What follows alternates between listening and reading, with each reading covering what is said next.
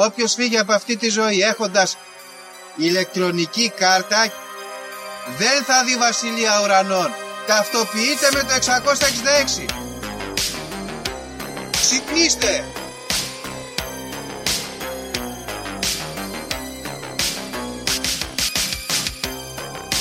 Αν διαβάζεις το σπίτι τα σύμπαντα είναι άπειρα. Εγώ σου λέω είναι 7. Γιατί; Γιατί αυτές είναι οι γνώσεις μου. Βαριά με τη συζήτηση για το αν είναι επίπεδο. Είναι επίπεδο τελείωσε. Και όπως πιστεύει το αντίθετο δεν το συζητάμε.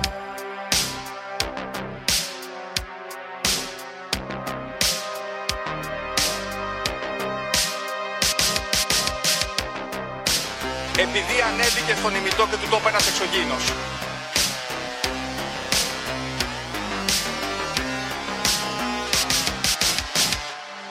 Πραγματική ιστορία κύριε Υπουργέ. Πραγματική ιστορία κύριε Υπουργέ. Πραγματική ιστορία κύριε Υπουργέ.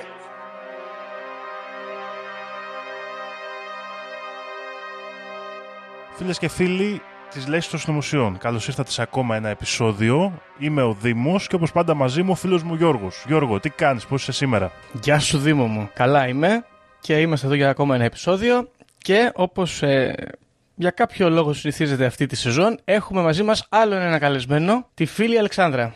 Καλώς ήρθες Αλεξάνδρα. Καλώς σας βρήκα, παιδιά. Επιτέλους. Ναι, ήταν δύσκολο. Δυσκολευτήκαμε να κανονίσουμε. Να το πω και εδώ δημόσια, γιατί εγώ δεν κρύβομαι από τα λάθη μου, φίλες και φίλοι. Η Αλεξάνδρα έχει στείλει από την προηγούμενη σεζόν, νομίζω, κάποια στιγμή και εγώ της είπα, θα, ναι, ναι, θα σου πω εγώ όταν είναι. Και δεν της είπα ποτέ, γιατί είμαι ευγενικός άνθρωπος. Πήγε πολύ καλά αυτό. Αλλά εντάξει, τα κανονίσαμε και είμαστε εδώ σήμερα για και μια καινούργια ιστορία.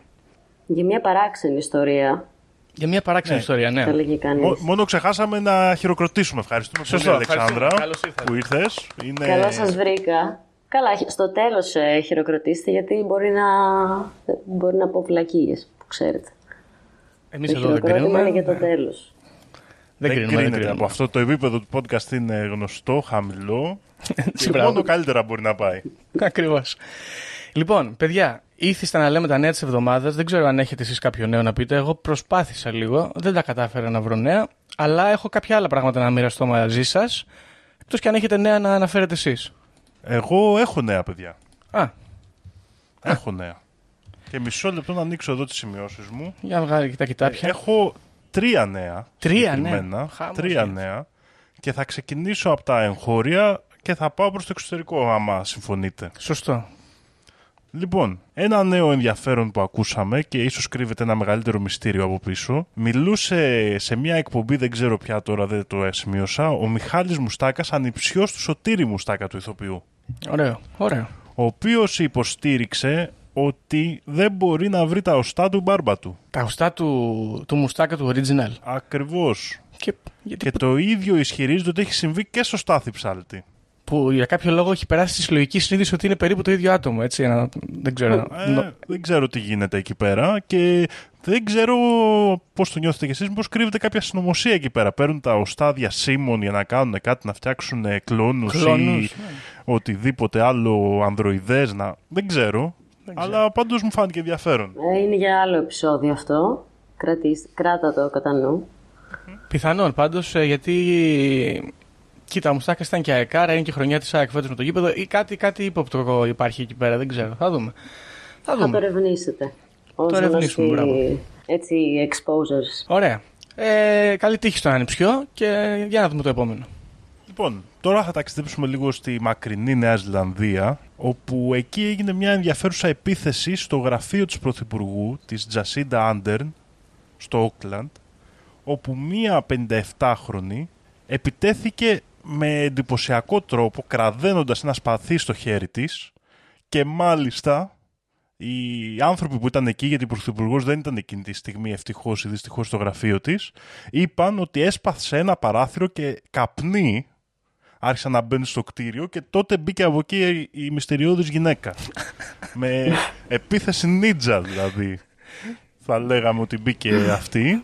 Αλλά δεν έχουμε περισσότερες πληροφορίες ακόμα ή έχουν αποκρυφθεί. Δεν ξέρω τι γίνεται. Κοίτα, επειδή λέγαμε και για Στάθη Ψάλτη και Μουστάκα, αυτό που περιγράφεις μου θυμίζει επεισόδιο της Λάμψης.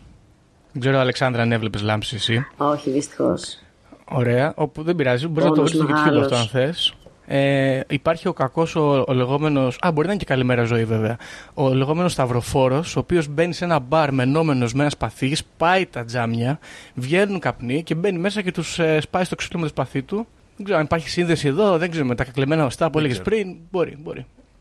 Που ήταν ο Σταυροφόρος εκδικητής και σκότωνε εκείνος Εμπριστές. στο έργο εμπριστές. Εμπριστές, ακριβώς. Ωραίες εποχές. Δεν τα κάνουν όπως παλιά. δεν τα κάνουν, όχι. Και το τελευταίο νέο που έχω και ίσως το πιο ενδιαφέρον είναι ότι παιδιά δεν ξέρω αν το είδατε στα social media και στα λοιπά. Εγώ το είδα σε κάποια φόρουμ. Η Katy Perry σε πρόσφατη συναυλία της γκλίτσαρε. Γκλίτσαρε, το άκουσα, μου το είπανε. Δεν ξέρω άμα το είδατε. Και Ε. έψαχνε μανιωδώς ένα διακόπτη εγώ φαντάζομαι στο μέτωπό της εδώ πατούσε για να ξαναρχίσει να λειτουργεί το δεξί της μάτι το οποίο είχε αρχίσει και ανοιγόκλινε περίεργα. Περίεργα. Χθες το βράδυ μου το είπαν αυτό, Δήμο. Ήμουν σε πολύ κακή κατάσταση σε γνωστό νυχτερινό κέντρο της Κέρκυρας και είχε έρθει μια κοπέλα εκεί και μου έλεγε Α, εσύ που έχεις το podcast, να σου πω τι έγινε. Και μου έλεγε εκεί, εγώ δεν μπορούσα πολύ καλά να συνοηθώ, αλλά καταλήξαμε ότι είναι αρπετόμορφη. ή κάποιο είδους υβρίδιο, κάπου και Όχι καταλήξαμε. τέλος πάντων. ρεπετόμορφη, ρομπότ. Ρομπότ. Λες ότι είναι ανδροειδές, ε; Ανδροειδές, γιατί για να πατάει το μάτι, για να ξεκουνηθεί το άλλο μάτι, κάτι συμβαίνει. Έχεις δίκιο, είναι πιο. Κουμπί. Υπο- πιο- πιο- υπο- Πολλές υπο- είναι οι πιθανότητες. Γενικά οι ερευνητές σε όλο τον κόσμο ε, ψάχνουν να βρουν. Έχουν ακουστεί πληροφορίες για κλόνο, για MK Ultra, ότι το εμβόλιο του κορονοϊού ή οτιδήποτε άλλο την έκανε έτσι. Η Katy Perry, εγώ θέλω να προσθέσω εδώ, απάντησε Α. στις φήμες και είπε σε ένα βίντεο ότι προσκαλώ και καλωσορίζω όλους τους φίλους μου flat earthers, αυτούς που πιστεύουν ότι το διάστημα είναι ψεύτικο, τους φίλους μου που πιστεύουν ότι τα πουλιά δεν είναι αληθινά, τους φίλους μου που πιστεύουν ότι ο ουρανός δεν είναι μπλε, να έρθουν να δούνε το σπασμένο μου κουκλίστικο μάτι ε, κόλπο στο Vegas την επόμενη χρονιά. Εντάξει, και να πούμε στην κυρία Κέιτι Πέρι ότι δεν ε, εκτιμούμε τις ηρωνίες της επειδή νιώθει κάποιο είδους πίεση που αποκαλύφθηκε να αφήσει αυτές τις κακεντρέχειες ε, στην άκρη. Εγώ αυτό έχω να πω. Exposed και εντάξει.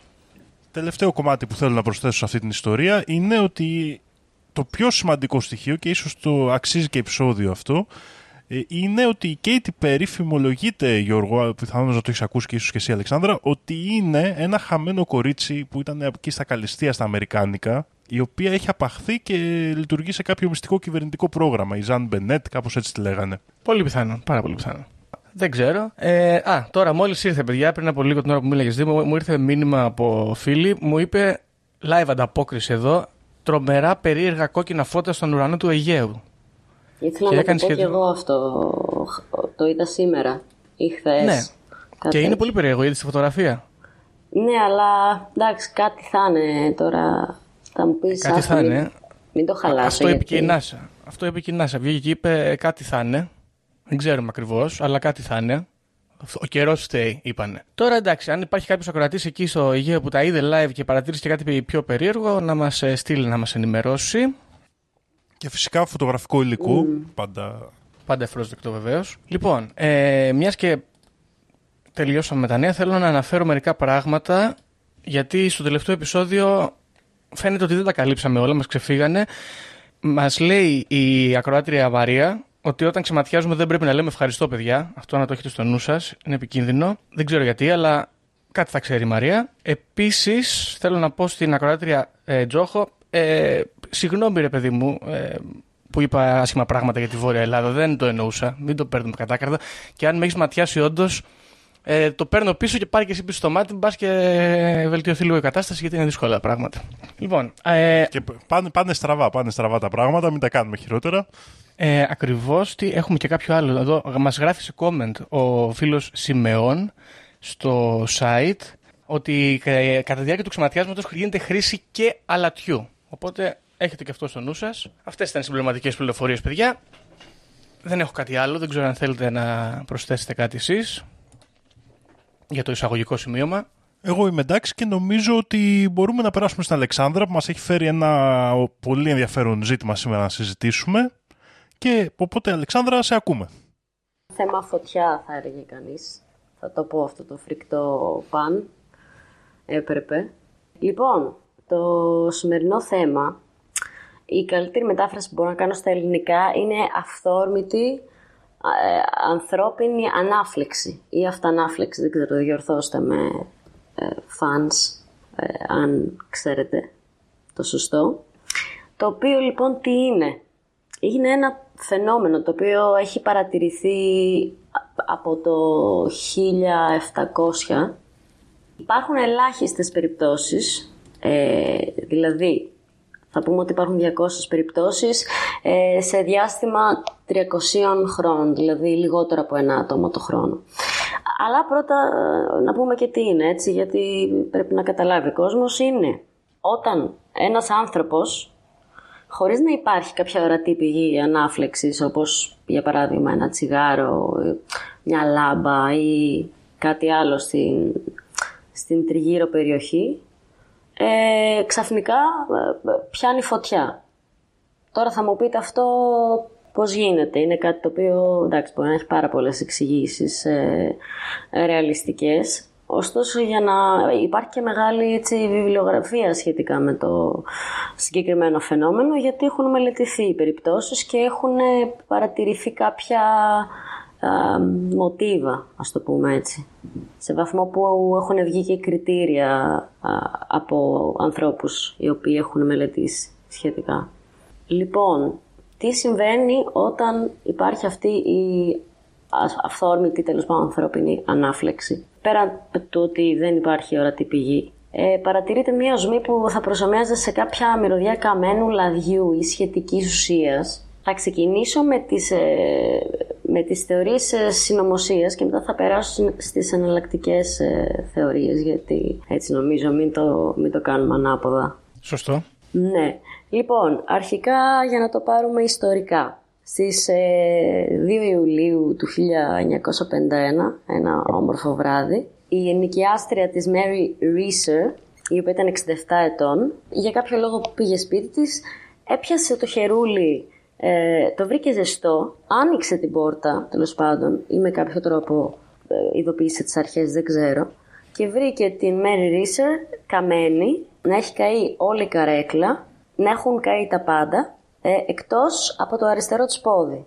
Δεν υπήρχε τίποτα τριγύρω. Άλλα πράγματα που είχαν παρατηρηθεί είναι ότι το κρανίο της είχε μικρύνει πάρα πολύ, ε, ότι ε, το, το, εννοείται το λίπος της από 77 κιλά είχε μειωθεί σε 4 ας το πούμε έτσι κιλά γιατί εντάξει δεν είχε γίνει στάχτες αλλά είχε καεί σε μεγάλο βαθμό. Τώρα, τα ηλεκτρικά του σπιτιού κάηκαν αφού έπιασε η φωτιά. Αυτό είναι το μυστήριο της υπόθεσης. Και επίσης οι, αυτοί που θα πούνε οι κακεντρεχείς ότι α, καλά κάπνιζε και την πήρε ο ύπνος, ε, να ενημερώσουμε ότι στους 2.500 βαθμούς... Δεν πάει με τσιγάρο. Δεν πας με τσιγάρο. Ναι, ναι, δεν, δεν πας με τσιγάρο. Πρέπει να, να θερμανθεί σε μια θερμοκρασία ανάφλεξης ε, αρκετά μεγαλύτερη. τώρα, σε αυτό το φαινόμενο δεν έχει εκτεθεί κάποιος ε, allegedly σε εξωτερική φλόγα ή κάποιον σπινθήρα. Okay. Έχουμε κάποιες άλλες ιστορικές περιπτώσεις πέρα από τη Mary Reeser. Ε, έχουμε πολύ νωρίτερα από αυτό. Δεν βρήκα πολλές πληροφορίες η αλήθεια είναι γι' αυτό, μόνο μια πολύ ωραία ζωγραφιά για τον Πολώνους Βόρστιους τον 15ο αιώνα, ο οποίος ήταν ένας ένας τυπάς τέλος πάντων, ο οποίος ήπια ένα κρασί. Ήπια κρασί στο Μιλάνο και άρχισε λοιπόν να ρεύεται φωτιές σύμφωνα με το μύθο. Αυτό λέει ο μύθος. Και μετά ε, έγινε η, αυτή η αυτανάφλεξη. Α, κάηκε και ο Πολώνος δηλαδή. Ναι, ναι, κάηκε mm. και αυτός. Αλλά σας λέω τα στοιχεία ότι υπήρχε το, ο παράγοντας του κρασιού δηλαδή. Ναι. Όπως και Ξέχασα να αναφέρω ότι και, η, και η κυρία Μέρι Ρίσερ ήταν ε, ε, αλκοολική, λένε. Λοιπόν. Αυτό που λέγαμε και λίγο νωρίτερα, συγγνώμη Αλεξάνδρα, σε διακόψω, μην πίνετε, παιδιά, δεν είναι, είναι του διαβόλου. Έχω, αρχίσει να, έχω αρχίσει να αγχώνομαι λίγο εγώ τώρα. Ναι. Γι' αυτό. Το αλκοόλ, καλά λέγαμε Δήμο πριν, ότι δεν, είναι, δεν μας αρέσει. Το προσέχουμε αποφεύγω. λίγο. Τσαγάρι. Το προσέχω. Προσέχω. Λοιπόν, προχωράμε στην επόμενη περίπτωση που ήταν μυστήρια για την Νικόλ Μίλετ, επίσης αλκοολική. Ε, βρέθηκε πάλι μόνο το κρανίο της και αυτό να έχει γίνει, να έχει μικρύνει πάρα πολύ. Ε, βρέθηκε καμένη η πλάτη της, αλλά παρέμειναν πάλι τα πόδια, αλλά σε, σε μορφή οστών αυτή τη φορά. Ωστόσο, τα, με- τα μυστήρια πράγματα της υπόθεσης είναι ότι τα άλλα ξύλινα αντικείμενα του σπιτιού βρέθηκαν άθικτα. Έτσι. Οκ. Ο σύζυγος εν τέλει κατηγορήθηκε από τις αρχές, ήταν ο, ο, ο prime suspect, α, αλλά ένας γιατρός α, πραγματογνώμων ισχυρίστηκε ότι ήταν φωτιά εκ Θεού ε, και έτσι αθωώθηκε. Ε, εί- είστε σίγουρα πραγματογνώμων. ότι είναι φωτιά Θεού, όντως. Δεν ξέρω. Ε, η ιστορία αυτό, αυτό λέει. Οκ. Ε, υπάρχουν γενικά ε, α- αρκετές, αρκετές περιπτώσεις. Οι 200 μπορεί να φαίνονται πολλές αν τις δεις συνολικά, αλλά όπως είπαμε, αν δούμε ότι ανά τα χρόνια έχει εμφανιστεί α, ανα- εδώ και πάρα πολύ καιρό τέλος πάντων, δεν είναι και τόσες πολλές εν τέλει. Επομένως υπάρχουν και εναλλακτικές εξηγήσεις. Λοιπόν, υπάρχει το λεγόμενο weak effect, δηλαδή ε, το effect του, του φυτιλιού τέλος πάντων, το οποίο λέει ότι όταν πεθαίνει κάποιος, το λίπος στο σώμα του, ειδικά στις περιοχές που υπάρχει, όπως στα μάγουλα, στο στήθος ε, και στον κορμό, ε, με κάποιες ε, διαδικασίες εσωτερικές μετατρέπεται σε μια ουσία κέρινη, που όπως ξέρουμε ότι είναι πάρα πολύ έφλεκτη, α, έφλεκτες όλες οι ουσίες που προέρχονται από το πετρέλαιο, ε, τα οποία, η οποία δεν μεταφράζεται στα ελληνικά από ό,τι βρήκα, είναι, λέγεται αντίποσύρ, δεν, δεν το βρήκα στα ελληνικά, Okay. ε, και λέει αυτή η θεωρία ότι μία υποτιθέμενη αμυχή στο δέρμα μπορεί να εμποτιστεί με αυτή την, την ουσία και κάπως το, το ρούχο, αν θερμανθεί ε, σε μια συγκεκριμένη θερμοκρασία, η οποία δεν χρειάζεται να είναι τόσο μεγάλη, μπορεί να λειτουργήσει σαν φυτίλι, αν υπάρχει τοπική θερμότητα. Αυτή είναι μία από τις ε, εναλλακτικές ε, εξηγήσεις. Για την ακρίβεια, ίσως και η, η μόνη η οποία είναι το, το consensus των, ε, των επιστημόνων. Εντάξει, το άλλο που είναι πιο, προφ- ίσως το προφανές είναι ότι, ε, για μένα δηλαδή, ότι οι άνθρωποι μπορεί απλά να κοιμήθηκαν καπνίζοντας. Ε, δεν ξέρω ποια είναι η γνώμη σας πάνω σε αυτό. Αλέξ, να κάνω ένα σχόλιο γι' αυτό. Βεβαίως. Ε, αρχικά θα σταθώ λίγο στο αντίποσυρ, το οποίο είναι από τα ελληνικά ανθυποκέρι. Α, ωραία. Οκ. Έτσι. Οκ. Και είναι αυτό που λέμε το αλλιώς λέγεται το κερί του πτώματος κλπ. Και έχει μεγάλη θέση στη μαγεία και στα λοιπά πράγματα. Υπάρχουν ε, μέχρι και τελετές που ισχυρίζονται ότι για περάσματα σε άλλους κόσμους κλπ. χρειάζεσαι ένα τέτοιο κερί φτιαγμένο από το πτώμα ενός ανθρώπου και έχει γενικότερα ένα μυθολογικό έτσι και ας το πούμε έτσι όκαλ ιστορία από μόνο τους σαν υλικό Πώς το είπες στα αλλά δεν ελληνικά. θέλω να... επ- Ανθυποκέρι. Οκ. Α, Αντίποση. Ναι, ναι, ναι. Τώρα, ε, είναι πολύ ενδιαφέρον γιατί μιλάμε για, ένα, για μια περίπτωση που έχει φτιαχτεί από τα ειδικά προς το γενικό. Δηλαδή, μιλάμε για περιπτώσεις που έχουμε 200 και ακόμα και να ακούγεται λίγο, γιατί okay, μπορούμε να πούμε ότι δεν είναι πολύ συχνό φαινόμενο. Μιλάμε για 200 περιπτώσεις στις οποίες ένας άνθρωπος έχει βρεθεί απανθρακωμένος σε πολύ μεγάλο επίπεδο και συνήθως, όπως μας είπε και η Αλεξάνδρα, πολύ συχνά τα πράγματα γύρω του δείχνουν ότι η αιστεία ήταν ο ίδιος. ναι. Επίσης τα πόδια είναι ψηλοσυχνό φαινόμενο να μην καίγονται. Ακριβώς. Έχουμε δηλαδή ειδικά φαινόμενα που φτιάχνουν αυτή τη θεωρία και είναι πολύ ενδιαφέρον γιατί δεν φτιάχτηκε αυτή η θεωρία εξ αρχής και ξέρεις και πήγαμε να μελετήσουμε Μμ. που εφαρμόζεται. Είδαμε τα, τα, τις περιπτώσεις και φτιάχτηκε η θεωρία. Και αυτό της δίνει μια δυναμική τέλος πάντων αυτής της θεωρίας, αυτής της περίπτωσης. Ναι, επίσης... Τώρα, Συγγνώμη. συγγνώμη, μόνο αυτό να τελειώσω. Ναι, βεβαίως.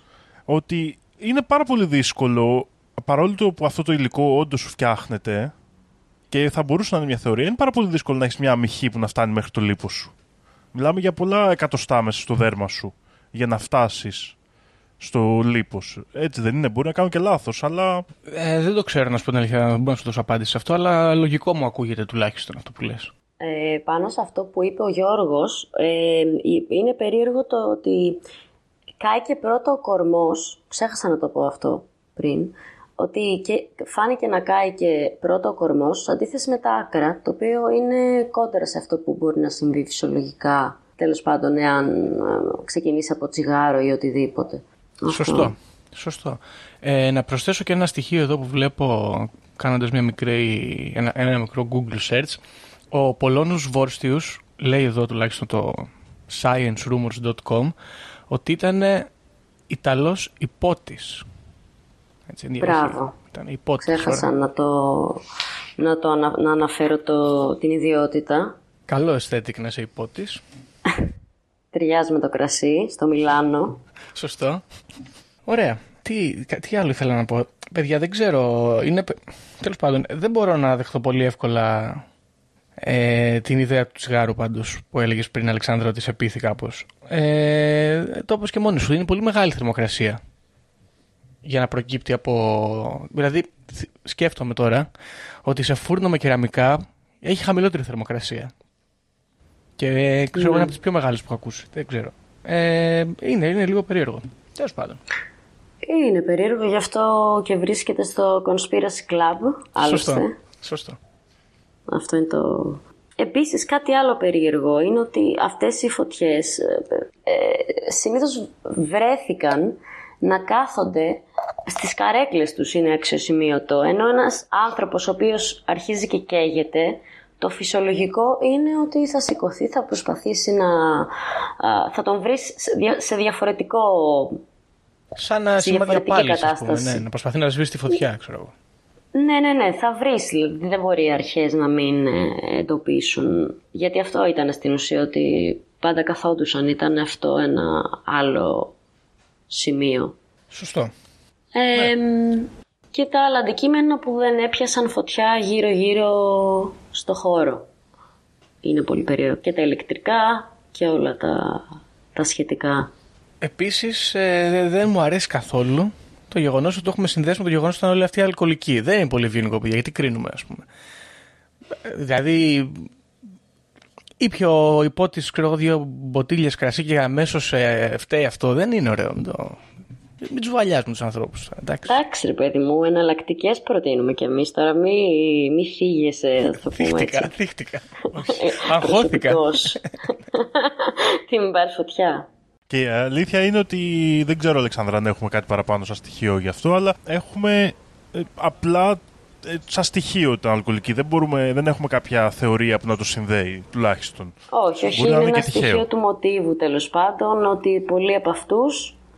Ε, από αυτούς που έχω ερευνήσει ήταν, ε, είχαν αυτό το χαρακτηριστικό τέλος πάντων. Το τσούζανε, το τσούζανε. Εντάξει, Ναι, εντάξει. ναι, ναι, ναι, ναι, ναι.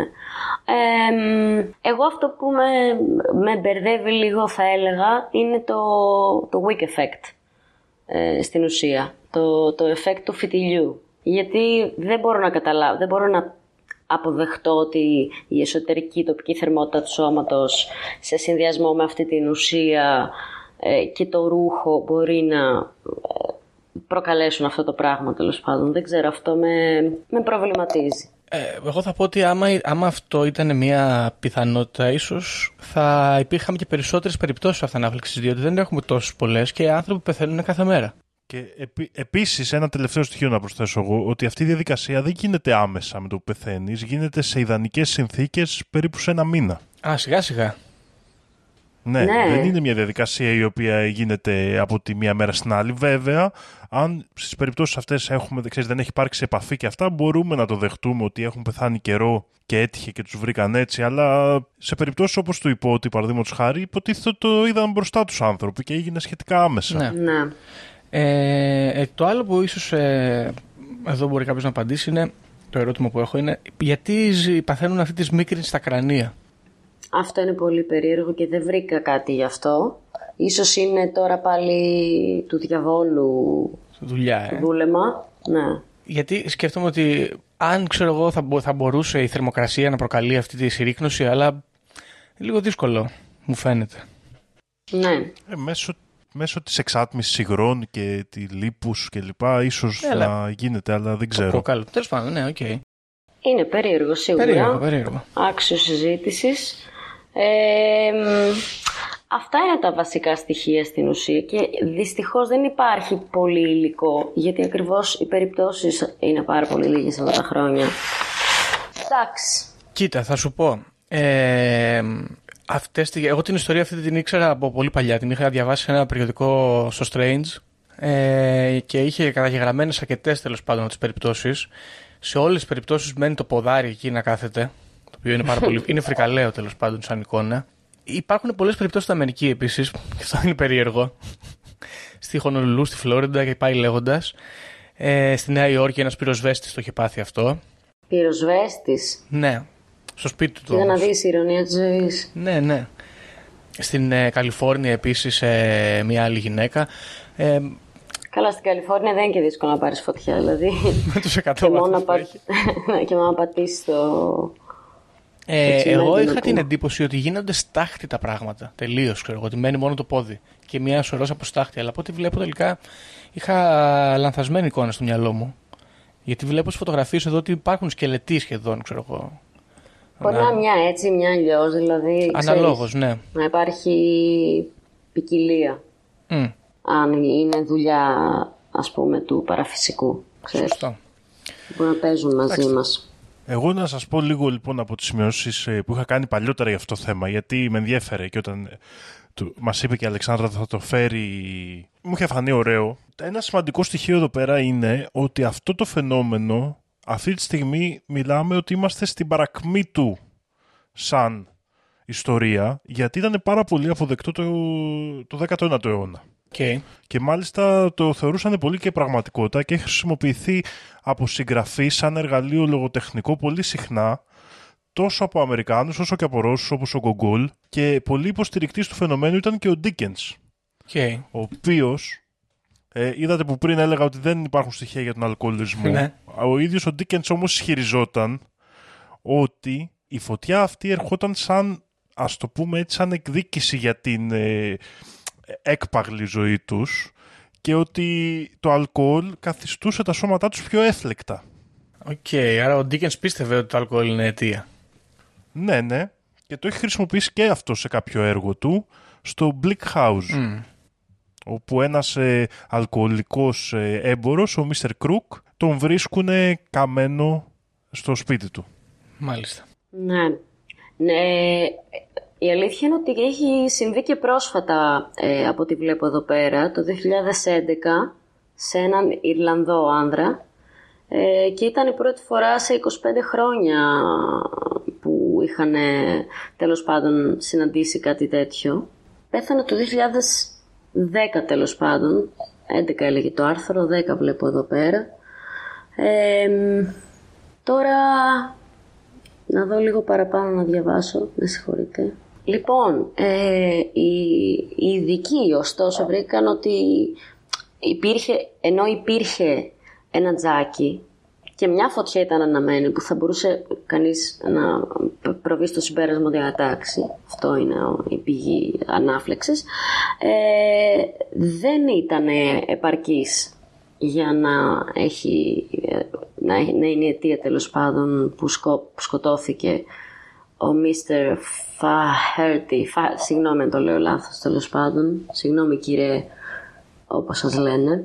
Πάλι δεν υπήρχε ή- ίχνος από κάποιο είδους, ε, έτσι, accelerant, κάποιο είδους, ε, το, να πυροδοτήσει νομίζω, διορθώστε με ρε παιδιά, γιατί Σωστό, σωστό. Κάποια. ε, Έφλεκτη Έφλεκτη ουσία. ουσία. κάποια ναι. ουσία πάλι. Ε, επομένως, έχει γίνει και προσφάτως αυτό το, το, το, event, το φαινόμενο. το τέλος φαινόμενο πάντων. αυτό, ναι. Ναι, Ε, ναι, ναι. Μία μόνο πληροφορία που θέλω να προσθέσω εδώ είναι ότι τουλάχιστον οι επιστήμονες λένε ότι ο λόγος για τον οποίο μένουν τα κάτω άκρα άθικτα είναι ότι οι φωτιές αυτές πη- πηγαίνουν προς τα πάνω ας πούμε, όπως είναι λογικό και το κέντρο εστίας συνήθως θεωρείται ότι είναι κάποιο σημείο στον κορμό του, κάπου στον κορμό τέλος πάντων. Και γι' αυτό Βγαίνει, με- Ότι βγαίνει από μέσα, ότι βγαίνει, αυτό πιστεύανε και ε, παλιότερα, ότι ξεκινάει από μέσα και το συνδέανε και όλες με τα, με τα παραφυσικά, με το διάβολο. Οι, οι παλαιοί επιστήμονες είχαν επίσης τη, μια εντύπωση, πάλι στο 19ο αιώνα, που ε, θεωρεί το ξέρεις ένα υπαρκτό φαινόμενο και από την επιστήμη, υποστήριζαν ότι μπορεί να προκληθεί από ανισορροπίες στους χυμούς του σώματος. Τότε που υπήρχε αυτή η θεωρία Και- του γαλινού με τους χυμούς, με τις χολές κλπ.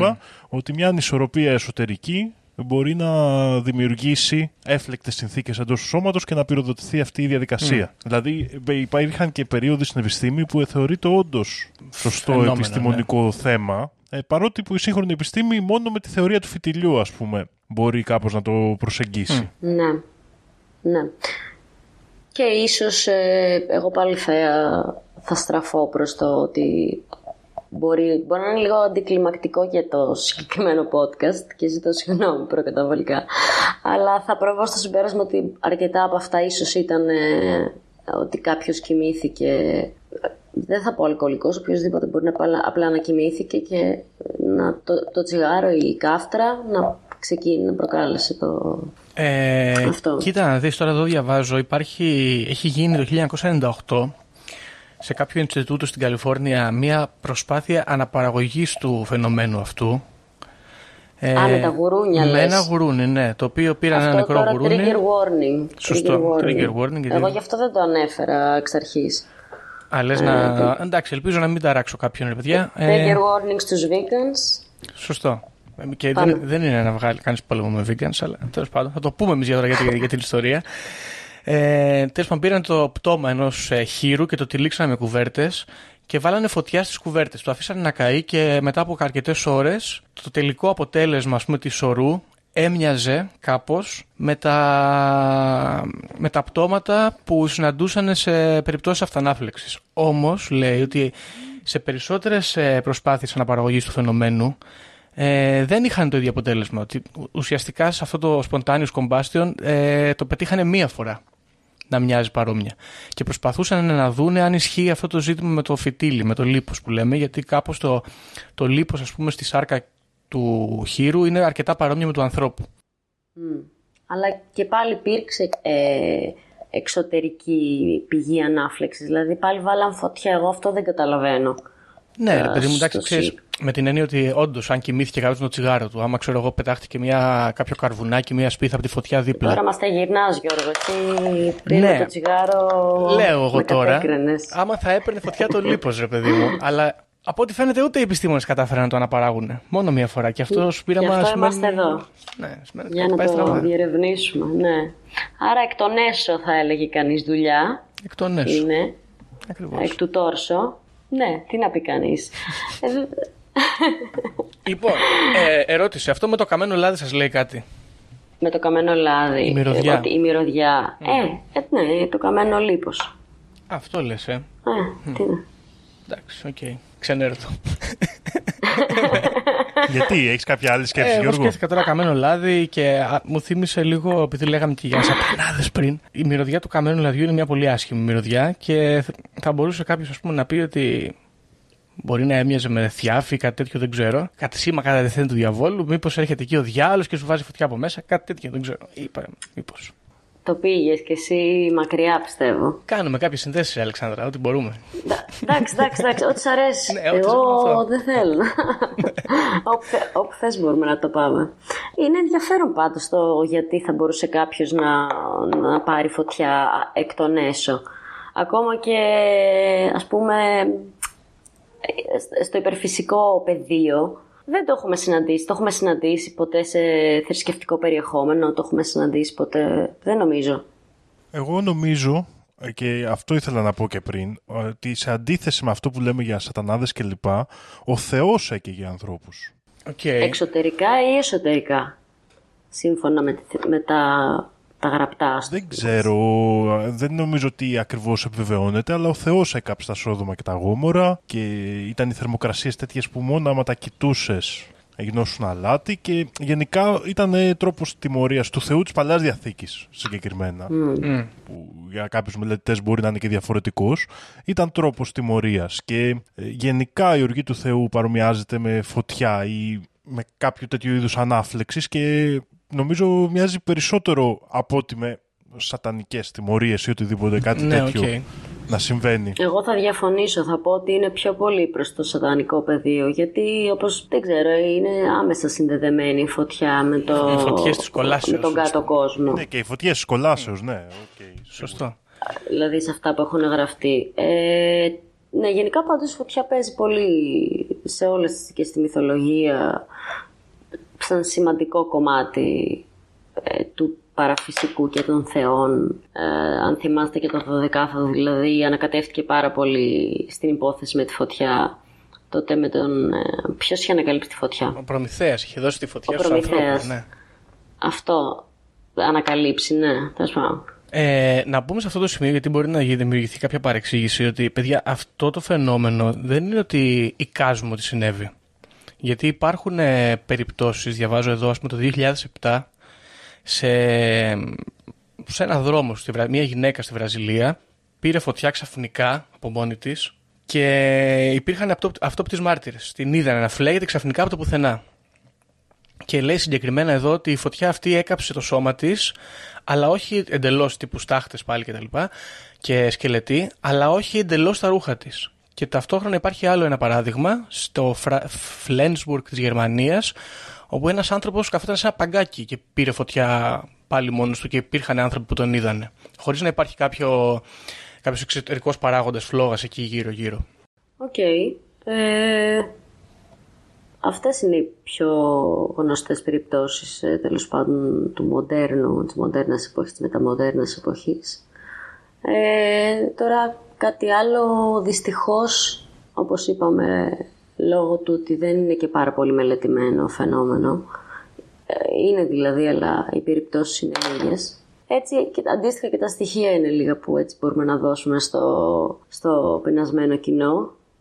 Ε, δεν ξέρω αν έχετε να προσθέσετε εσείς κάτι γι' αυτό. Τελευταίο, γνωμούλα. ας Ε, πούμε. κοίτα, θα σου πω. Εγώ καταρχάς, παιδιά, όπως είπα και πριν, αυτό το πράγμα το έχω διαβάσει μόνο στο δημοτικό. Είχε πέσει στα χέρια μου αυτό το Strange, ήταν ε, το, το, το main, ας πούμε, ε, άρθρο του περιοδικού. Και το είχα διαβάσει και είχαμε μαζευτεί τα παλιά χρόνια που δεν είχαμε ίντερνετ, γύρω-γύρω όλοι οι φίλοι. Διαβάζαμε για την αυτανάφλεξη στο περιοδικό και είχα πάθει, ήταν το πρώτο υπαρξιακό δράμα που έζησα ever. Η αυτανάφλεξη. Δεν μπορούσα να κοιμηθώ, δεν μπορούσα να σταθώ. Φοβόμουν συνέχεια ότι εγώ θα πάρω φωτιά. Το, το πονηρό είναι ότι δεν είχα τον ίδιο φόβο που πάει το πάθει, ξέρω εγώ, η μάνα μου, ο πατέρας μου.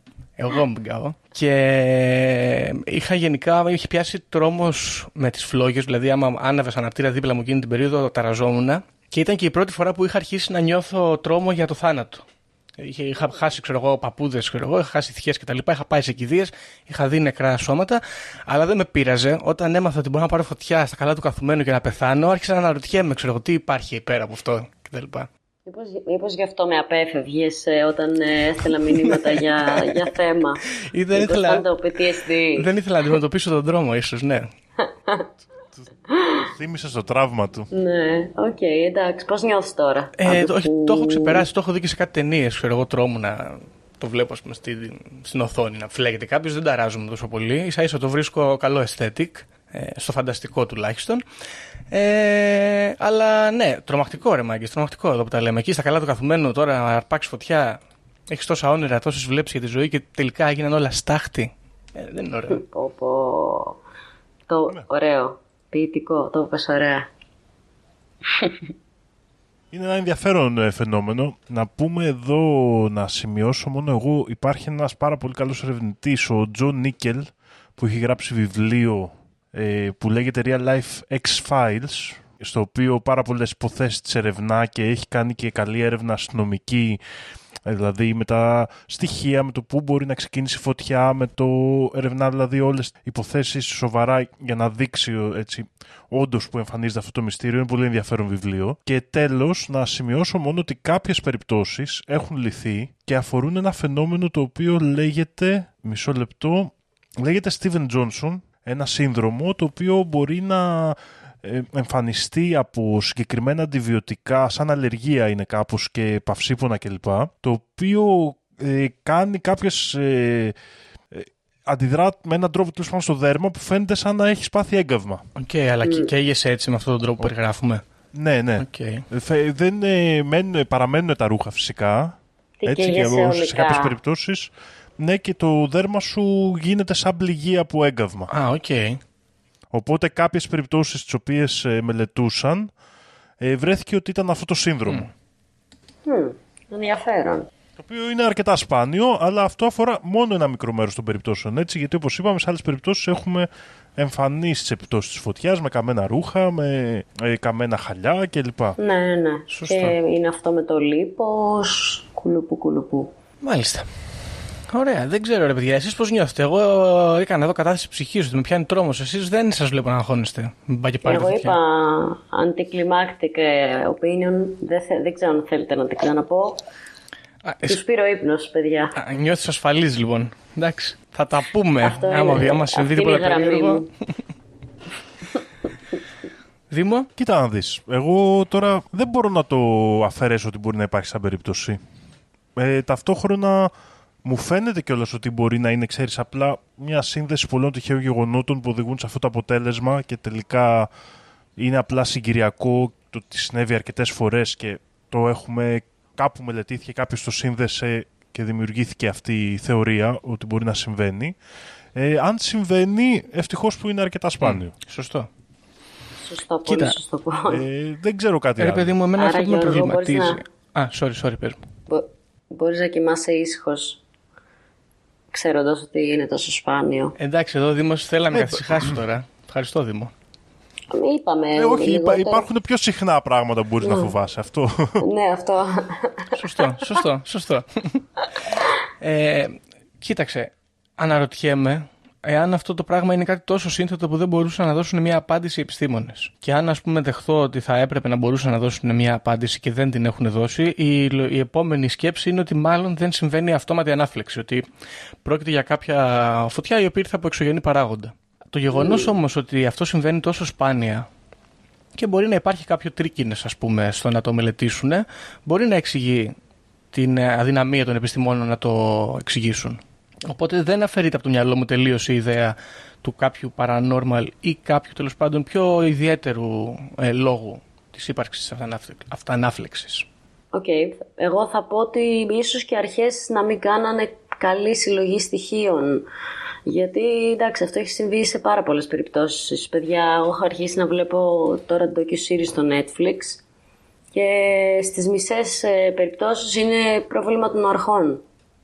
Οπότε μπορεί οι αρχές να κάναν λάθος ε, κατά τη συλλογή στοιχείων και κάπως έτσι να δημιουργήθηκε, Σωστό. ας το πούμε έτσι, δεν ξέρω. Ακόμα και αυτό να δεχτούμε όμως, είναι πάλι περίεργο ότι συγκυριακά. Για να κάνω λίγο το δικό του διαβόλο, εγώ υπέρ του podcast εδώ πέρα και γιατί δεν πρέπει να το κλείσουμε.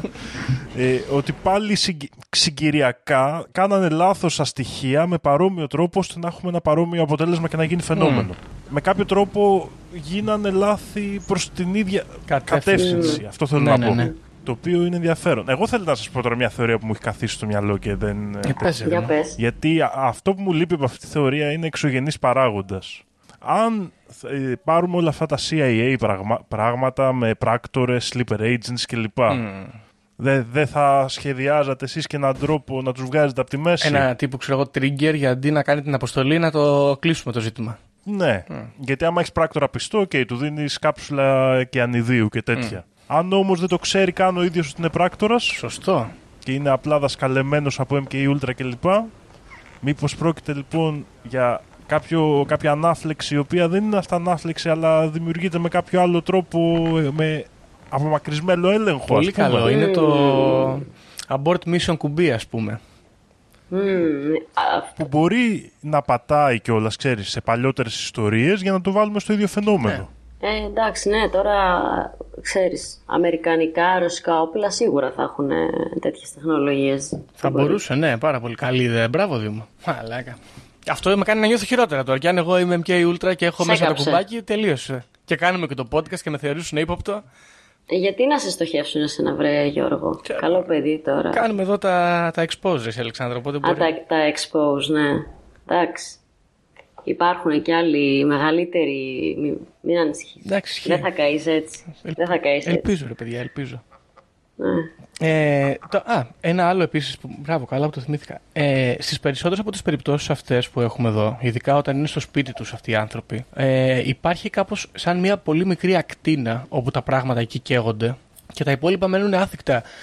Ε, σε σχέση με το τι τέλος πάντων θα περιμένανε, περιμέναμε να καεί από την τόσο υψηλή θερμοκρασία. Έτσι, δηλαδή, αν κάθεσαι ας πούμε, στον καναπέ σου και πίσω σου έχεις μια κουρτίνα και πας και φτάσεις 2.000 βαθμούς, περιμένεις ότι θα έχει γίνει το σπίτι παρανάλωμα με όλα τα, τα έφλεκτα πράγματα που υπάρχουν εκεί γύρω. Στο, στην περίοδο της, αυτο, της α, α, αυτανάφλεξης όμως ε, δεν καίγονται τα σπίτια, δεν καίγονται ξέρω εγώ, οι καναπέδες και αυτό εμένα μπορεί να μου δώσει μία εξήγηση ότι αυτό το φαινόμενο πρέπει να κρατάει πάρα πολύ λίγη ώρα. Ότι ξέρω εγώ συ- Ναι. συμβαίνει για δευτερόλεπτα ίσως. Και αυτό στηρίζεται κιόλας από τη θέση των πτωμάτων. Γιατί ένα πτώμα το οποίο καίγεται αρκετά θα βρεθεί σε μια θέση που προσπαθεί να ξεφύγει, Ναι, ναι. προσπαθεί να πλησιάσει μια πηγή νερού. Αυτό που έλεγε η Αλεξάνδρα δεν κάθεται πριν, στο ναι. κρεβάτι του ή στον καναπέ του. Ακριβώς. Σωστό. Άρα ύποπτο. Θα σηκώσει τα χέρια του ή τα πόδια του για να προστατευτεί. Μμ. Αν είναι εξωγενός. Δηλαδή, αυτά είναι ακριβώς τα στοιχεία τα οποία συζητάμε και λέμε ότι στοιχειοθετείται το φαινόμενο. Απλά νομίζω ότι ε, λόγω του ότι έχει φύγει από τη μόδα και δεν γίνεται αρκετά συχνά και οι ερευνητές νιώθω σε αυτή την περίπτωση ότι το έχουν αφήσει λίγο πίσω. Τόσο επιστημονικά όσο και οι ερευνητές του παραφυσικού, έτσι. Σωστό. Συμφωνώ, συμφωνώ. Άντε να ξαναπροκύψει να δούμε, να δούμε άσπρη μέρα. Μάλιστα. Ωραία. Γενικά, εμένα αυτή η ιστορία, επειδή περιέχει αυτό τον ε, α- αρχαίγωνο τρόμο που μου προκαλεί, ε, ε, έχει καλό aesthetic, παιδιά. Έχει καλό aesthetic. Μας έλεγε και ο φίλος ο Κωνσταντάρας, δεν στο είπα Δήμο, μου είπε ότι δεν ε, κρίνουμε τα πράγματα με την αισθητική τους οπτική σε τελευταία επεισόδια, οπότε θα το επαναφέρω στο προσκήνιο. Έχει πολύ ωραίο aesthetic, παιδιά, αυτό. Η, τουλάχιστον έτσι στο φανταστικό επίπεδο, γιατί δεν θέλουμε να καίγεται ο κόσμος, αλλά η ιδέα ότι κάποιος Ε, ας πούμε. πάντα έτσι, ναι, ότι παίρνει έτσι φωτιά, προσεγγίζουμε ξέρω τα εγώ, ναι, θέματα. φαντάσου να βλέπεις ένα κάθετα πίνει το τσαγάκι του και ξαφνικά. ξέρω εγώ και γίνεται στάχτη. Είναι έτσι. Καμπούμ. Καμπούμ, ακριβώς. Πολύ ωραίο. Και. Ε, δι... Α, συγγνώμη, δεν, γε- δεν τελείωσε ακόμα Γιώργο. Ε, όχι, όχι, εντάξει, αυτό.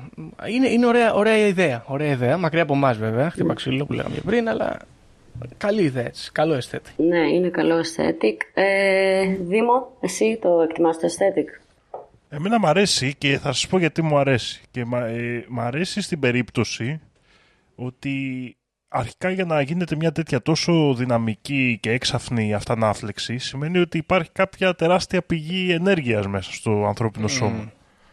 Η οποία πολύ πιθανώς να μένει ανεκμετάλλευτη και να έχει να κάνει και με όλες αυτές τις θεωρίες περί ενέργειας και λοιπόν πραγμάτων που εγώ μου αρέσει να πιστεύω, ο Γιώργος με κοροϊδεύει για αυτά.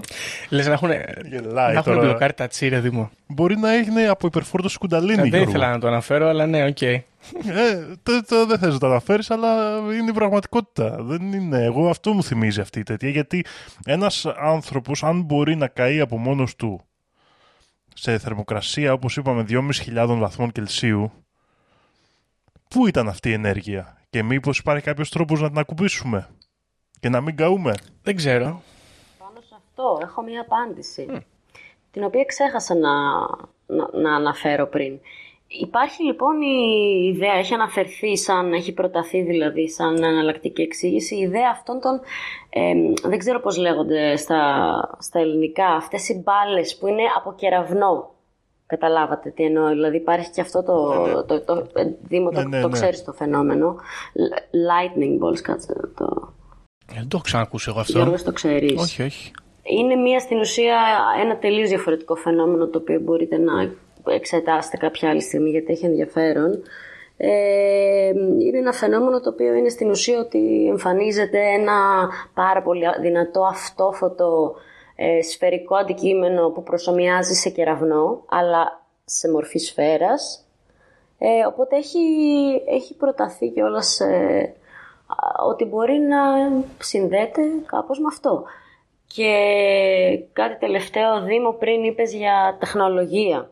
Έτσι δεν είναι και μιλήσαμε λίγο για μυστικά όπλα και τέτοια. Σωστά. Ναι. Ναι.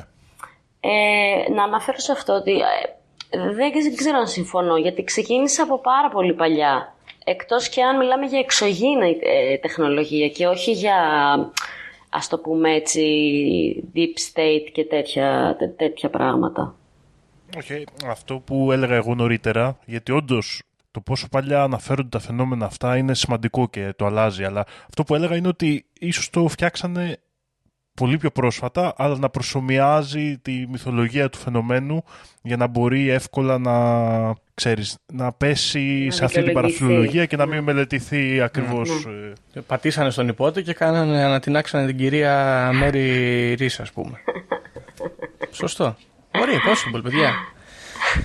Ε, Και εδώ ένα άλλο στοιχείο για αυτό τελευταίο είναι ότι πολύ πιθανόν ένας άνθρωπος ο οποίος παρεμβάλλονται μέσα του μυστικά κύματα τα οποία δεν καταλαβαίνει ο ίδιος για να εκτελεί κάποιες πράξεις ας πούμε μυστήριες που ούτε εμείς ξέρουμε ούτε θα θέλαμε να γνωρίζουμε μακριά από μας είναι πολύ πιθανόν να πέσει και στον αλκοολισμό α, γιατί ζει σε μια παράνοια. Έτσι. είναι ένας άλλος, ζει σε παράνοια. Σωστό. Μάλιστα. Ε, Οκ. Χμ. Ενδιαφέρον αυτό με την μπάλα Νομίζω κεραυνού, ότι- γιατί μοιάζει πολύ η ιδέα. Η αλήθεια είναι ότι Ναι. μοιάζει α, ο τρόπος με τον οποίο εμφανίζονται τα σώματα σαν να τα έχει χτυπήσει κεραυνός. Ναι, ναι, ναι, είναι πολύ ενδιαφέρον να, να το ψάξετε, γιατί εκεί υπάρχουν όντως περισσότερες ε, εμφανίσεις ανά τα χρόνια, ε, πολύ πιο συχνό φαινόμενο, ακόμα και αν αναφέρεται ως, ως σπάνιο. Είναι πολύ πιο συχνό σίγουρα από αυτό που πιάσαμε, αλλά αυτό καθιστά αυτό που πιάσαμε και πιο έτσι challenging, πιο Σωστό. καλό. καλό. Ε, Δήμο, εγώ θέλω να σε ρωτήσω, αν, αυτό φταίει, αν είναι το κουνταλίνι το υπεύθυνο, τότε. Συγγνώμη τώρα για την έκφραση, αλλά η απάντηση στην αυτόματη ανάφλεξη είναι γαμάτη γιατί χανόμαστε. Πρέπει να εκτονώσουμε το κουνταλίνι για να μην καούμε. Ναι, εντάξει. Ε, Σημαντικό και αυτό και γενικά το κουνταλίνι, ε, ε, όπως λέγαμε και στο επεισόδιο εκείνο, παρομοιάζεται με φωτιά που μπορεί να γίνει ανεξέλεκτη. Δεν ξέρουμε πόσο κυριολεκτικό είναι αυτό. Ε, ίσως ναι, αν, ε, αν δεν μπορούμε να το ελέγξουμε, ξέρω εγώ. Δεν εγώ, ξέρω, ρε Γιώργο. Δήμο, δεν ξέρω, δεν ξέρω κι εγώ τι να πω. Εγώ θα τα ψάξω αυτά τα πράγματα και μια μέρα δεν θα γελάσω. Εντάξει, οκ. Μάλιστα, ωραία. Τι να πω, ρε μάγκα, γιατί μετά, ξέρεις, επειδή λέγαμε και σχεδόν το επεισόδιο για δαίμονες που ρουφάνε την ενέργεια και τέτοια, εδώ θα έλεγε κανείς ότι έρχονται για το καλό σου, ας πούμε, να σου ρουφήξουν την ενέργεια, μην πάει και πάρεις φωτιά. Τέλος πάντων. Πρέπει να, πρέπει να ζητηθούν Ναι. εξηγήσεις, παιδιά, για αυτά τα πράγματα. Γιατί είναι επικίνδυνα. Ναι, ναι. Ωραία. Και πρέπει να, προσ... να προσληφθούν και πυροσβέστες επίσης να πούμε. Και πυροσβέστες. Σε περίπτωση που... ναι, Σωστό. λέω εγώ τώρα. Σωστό. Δεν είναι σπόντα με, ένα- καθόλου. με, με- με ένα μπουκαλάκι νερό να κοιμόμαστε, εγώ λέω. Και να μην καπνίζουμε στο κρεβάτι, παιδιά. Μην καπνίζετε στο κρεβάτι, δεν είναι ωραίο. Σηκωθείτε, βγείτε στο μπαλκόνι, να βλέπετε λίγο έξω, να καπνίζετε. Σωστό. Το vape λες να, λες να προκαλεί τέτοιο κίνδυνο ας πούμε. Ε, σκάνε κάτι Αυτό μπαταρίες. είναι- Α, καλά, Από τα άστο. ατμιστικά Χειρότερο. κάτι φορές και... Και τα άλλα, τα καινούργια αυτά, τα ατμιστικά τα που πουλάνε, τα, τα μοντέρνα και αυτά ε, μπορεί να κραγούν. Δεν ξέρεις ποτέ. Λοιπόν, άρα εγώ να αφαιρέσουμε όλες τις ε, ηλεκτρικές συσκευές από το δωμάτιο ή να ζήσουμε Είδατε που λέμε για τους Άμις. αυτό που λέγαμε πριν ε, Α, έτσι, στη ακριβώς. συζήτηση. Ωραία. Ξέρουν. Και δεν τους έχει συμβεί κιόλας. Σε άμυς δεν υπάρχει notable case. Άρα Ορίστε. Παιδιά, είναι αυταπόδεικτα μερικά πράγματα τελικά. Ωραία, μια χαρά. Μια καλή περίπτωση, μόνο ότι θα κλείσουμε το, το podcast και θα μαζευόμαστε παρεούλα σε καμιά πλατεία να τις λέμε εκεί τις Live. θεωρίες. Καλύτερο. Να γίνουμε σαν ραψοδί παλαιοί του παρελθόντος. Τέλεια. Να αποτρελαθούμε δηλαδή. Ωραία. Να βρούμε και άλλους να τα, να τα λέμε στο τέλος τα χάσουμε. Εγώ δεν έχω καταλάβει κάτι όμως, εσύ Αλεξάνδρα. Για πες. Εσύ από όλα αυτά πίστηκες από το φιτίλι; Εγώ δεν κατάλαβα πολύ τη θεωρία του φιτιλιού, διότι δεν μπορώ να πιστέψω ότι η, η θερμοκρασία δεν μπορεί να δημιουργηθεί έτσι τοπική θερμότητα χωρίς κάτι έτσι περίεργο. Κάτι έτσι, ένα... Ναι, απλά Ε. θέλω να πω, εσύ έχεις κάνει όλη την έρευνα, ρε παιδί μου. Σήμερα ο Δήμος το έχει κοιτάξει πιο παλιά. Εσύ που στέκεις μετά από όλο αυτό; Τι, τι είναι αυτό που σε έπεισε; Κάτι δεν σε έπεισε; Να σου πω την αλήθεια, θα την αντέξεις. Κάτι να αντέξω. Ε, δεν με έπεισε, όχι, όχι. Θα επιμείνω στην... ε, ακόμα και αν δεν συμφωνεί με τη γραμμή του Conspiracy Club, θα επιμείνω στη θεωρία ότι απλά... Με έχεις ρωτήσει τρεις φορές έτσι, σε προβληματίζει. Προσπαθώ να αλλάξει που- άποψη, κατάλαβες. Σου δίνω ευκαιρίες, αλλά. Εντάξει, εντάξει, Γιώργο μου, είναι... τι θες να είναι; Όχι, ό,τι θες, εντάξει, δεν θα κρίνω. Δεν θα κρίνω. Εντάξει. Εντάξει, έχει, έχει περίεργα στοιχεία, αλλά δεν μπορώ να. Επιμένεις Δεν μπορώ να επιμένεις πω. στην εξωτερικό παράγοντα, λοιπόν. Θα πω ότι τίνω, δεν θα πω ότι επιμένω. Εντάξει, ωραία. Καλύτερο. Καλύτερο, ναι, Εντάξει. πιο καλό. Ωραία. Να μην κλείσουμε έτσι μαλωμένοι. Όχι, όχι, έχεις δίκιο.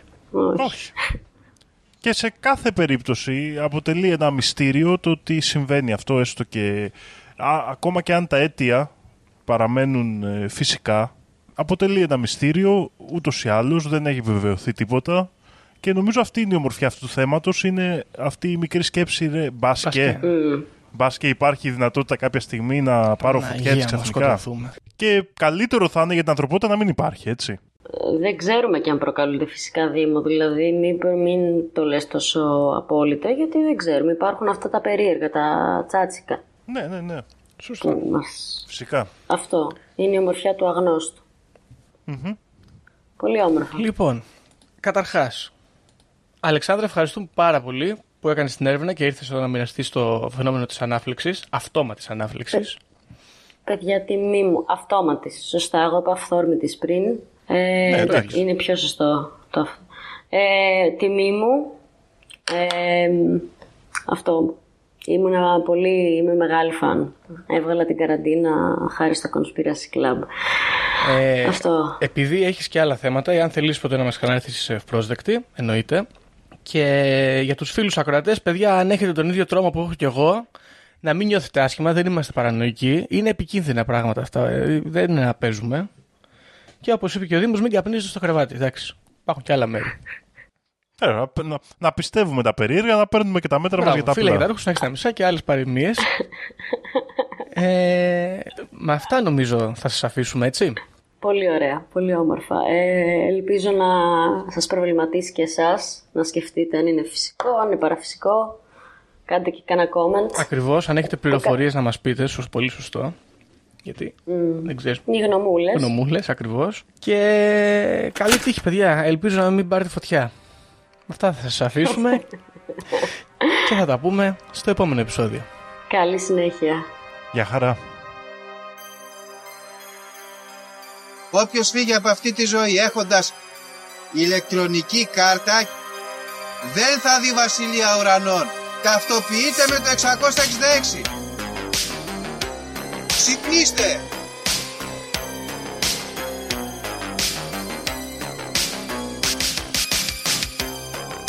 Αν διαβάζεις το σπίτι τα σύμπαντα είναι άπειρα. Εγώ σου λέω είναι 7. Γιατί; Γιατί αυτές είναι οι γνώσεις μου. Βαριά με τη συζήτηση για το αν είναι επίπεδο. Είναι επίπεδο τελείωσε. Και όποιος πιστεύει το αντίθετο δεν το συζητάμε.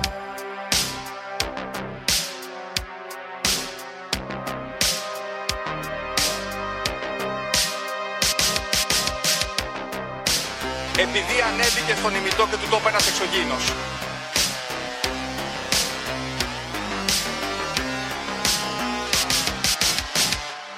Πραγματική ιστορία κύριε Υπουργέ. Πραγματική ιστορία κύριε Υπουργέ. Πραγματική ιστορία κύριε Υπουργέ.